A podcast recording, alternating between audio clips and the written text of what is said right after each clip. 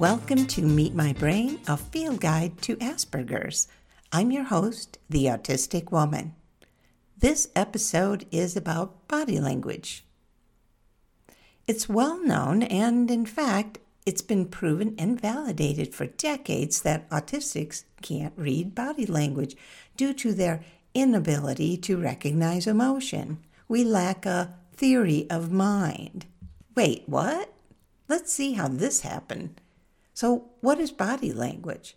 It's defined as a type of nonverbal communication in which physical behaviors, as opposed to words, are used to express or convey the information. And so this includes facial expressions, body posture, gestures, eye movement, touch, and the use of space. Now, you might have heard that 93% of communication is nonverbal. Well, that statistic comes from a 1967 study. A researcher asked participants to listen to three different voices say one word, maybe. Yes, just one word, maybe. Does that give you faith in the research? At the time, the media misunderstood the study and spread this 93% idea. The researchers wrote another paper to clarify that this conclusion had been misinterpreted. I don't know about you, but I still hear it to this day. Contemporary research debunks the idea that there is a specific percent of communication that is nonverbal versus verbal. Traditional thinking is that autistics don't understand nonverbal communication. Nearly everyone's body language reveals emotion, and recognizing it is necessary for two-directional communication. Charles Darwin postulated that emotion recognition is an evolutionary process for survival. Where did the idea come from that autistics have problems recognizing emotion in others? There's an old test called the Revised Eyes Test that's been used to evaluate a person's theory of mind or their ability to recognize emotion. And it works like this. The test taker looks at a series of black and white photos of a person's eyes. Then there are multiple choice answers to pick an emotion that matches the emotion they think it is in the photo. The test has been used in diagnosing autism spectrum disorder. Is the test reliable? Can emotion recognition be accurately tested using black and white pictures of eyes? Communication is complex. It involves the words used, the tone of voice, facial expressions, body movements, and more. What if a person isn't feeling well? I know that would affect my communication. Finally, there is new research, and it shows that non-autistics have trouble reading autistic body language. So what's going on? Does no one understand body language? Let's look at that. Social interactions are bidirectional, a fact that was overlooked in early research. We now know that autistics and non-autistics understand emotions. We know what it is to feel happy, sad, fearful, etc. So is there a contradiction? If both neurotypicals and autistics recognize emotion, how did science get it so wrong? What were the studies missing? The studies overlooked that communication is not just about emotion recognition. Communication also involves emotion expression. We recognize emotion and we feel emotion. Neurotypicals and autistics express it differently. Our differences are in how we show or otherwise express our emotions. Our body language is different. Now, to me, that feels so much better. The theory of mind premise has always bothered me. I recognize emotions in others, and I've learned to understand expression for the most part. This theory seems to imply that autistics aren't able to read a person's mind in order to communicate. If theory of mind is true, then neurotypicals can read our minds, which makes them better communicators. Is effective communication about reading minds? So how about a conversation like this? A daughter comes home and talks to her dad. "Hey, Dad, I just found out I'm autistic." The father says, "Why does anyone think you're autistic?" The daughter says, "I can't read minds." There's silence. "Well, Dad, I can read your mind right now, so maybe I'm not autistic." Okay, hopefully you get sarcasm. So let's get back to it. In my opinion, many autistics can read body language of both autistics and non-autistics. One way we do this is by watching people and learning what their body language means. I think neurotypicals do it that way too, by observing other neurotypicals. We know that every person has their own version of body language, so there are times when autistics and neurotypicals get it wrong. Many of us work hard to adapt to typical body language. We have to in order to survive. So maybe Darwin was right. Learning, interpreting, and even mimicking neurotypical body language uses a lot of energy. Mind reading seems impossible. We know from experience that neurotypicals expect certain behaviors from us and that we don't always meet those.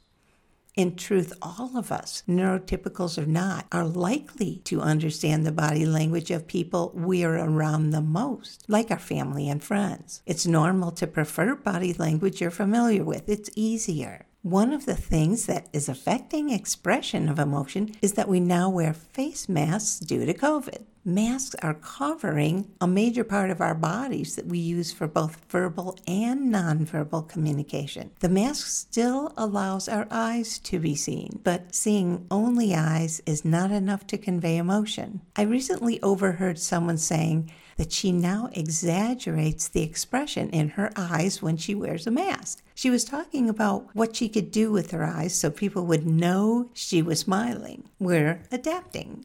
I don't think I have trouble understanding what most facial expressions mean. If someone's body language says they're sad, I might not acknowledge it right away. My analytical brain takes over and thinks, what are they sad about? Do they want me to know they're sad? Do they want me to ask them?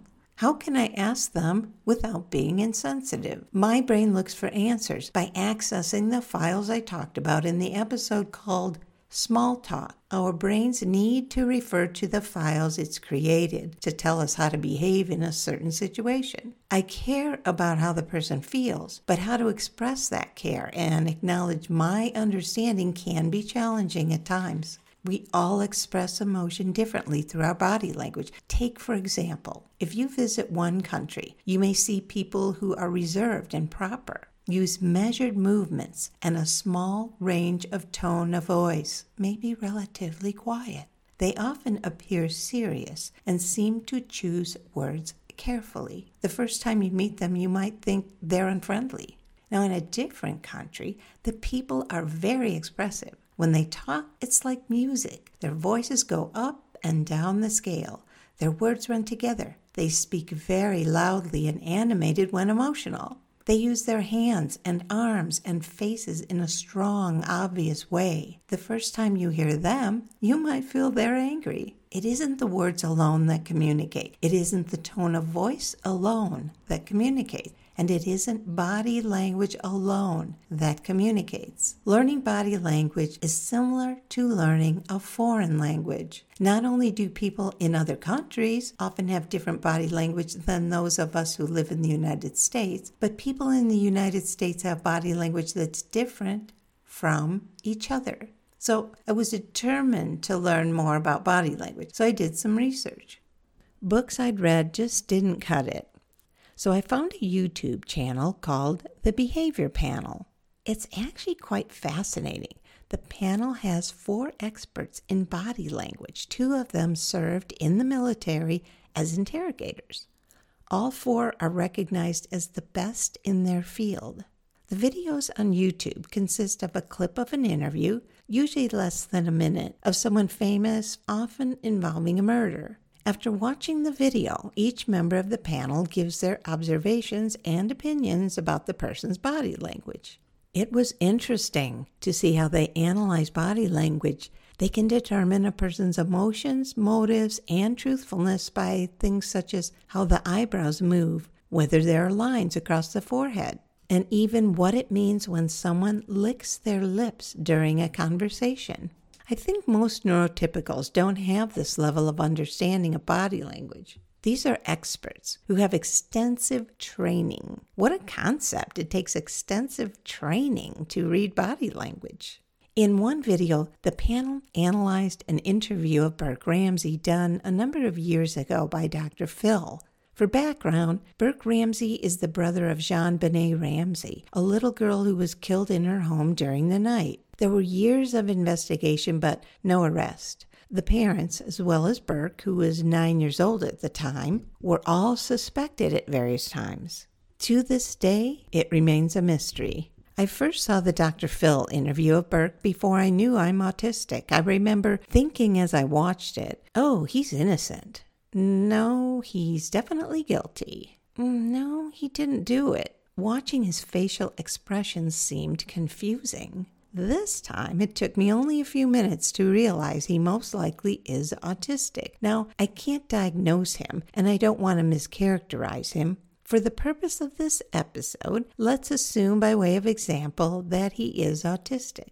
In my opinion, it takes someone autistic to fully understand the behavior of another autistic. I guess we have a theory of mind. Not everything, of course, because we're all different, but some of the big ones, for example, like eye contact. Eye contact is a sensory experience. And we know how it affects us. We know the why from having lived it.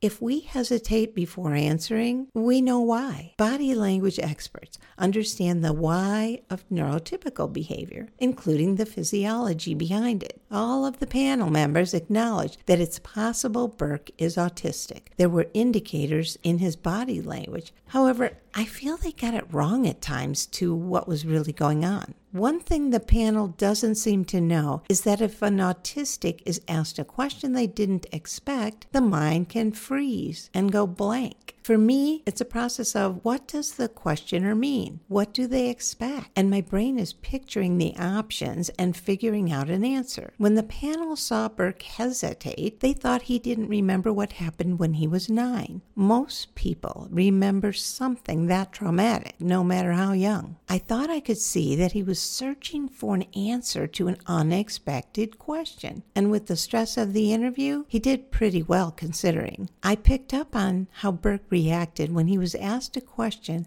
that he was taking literally.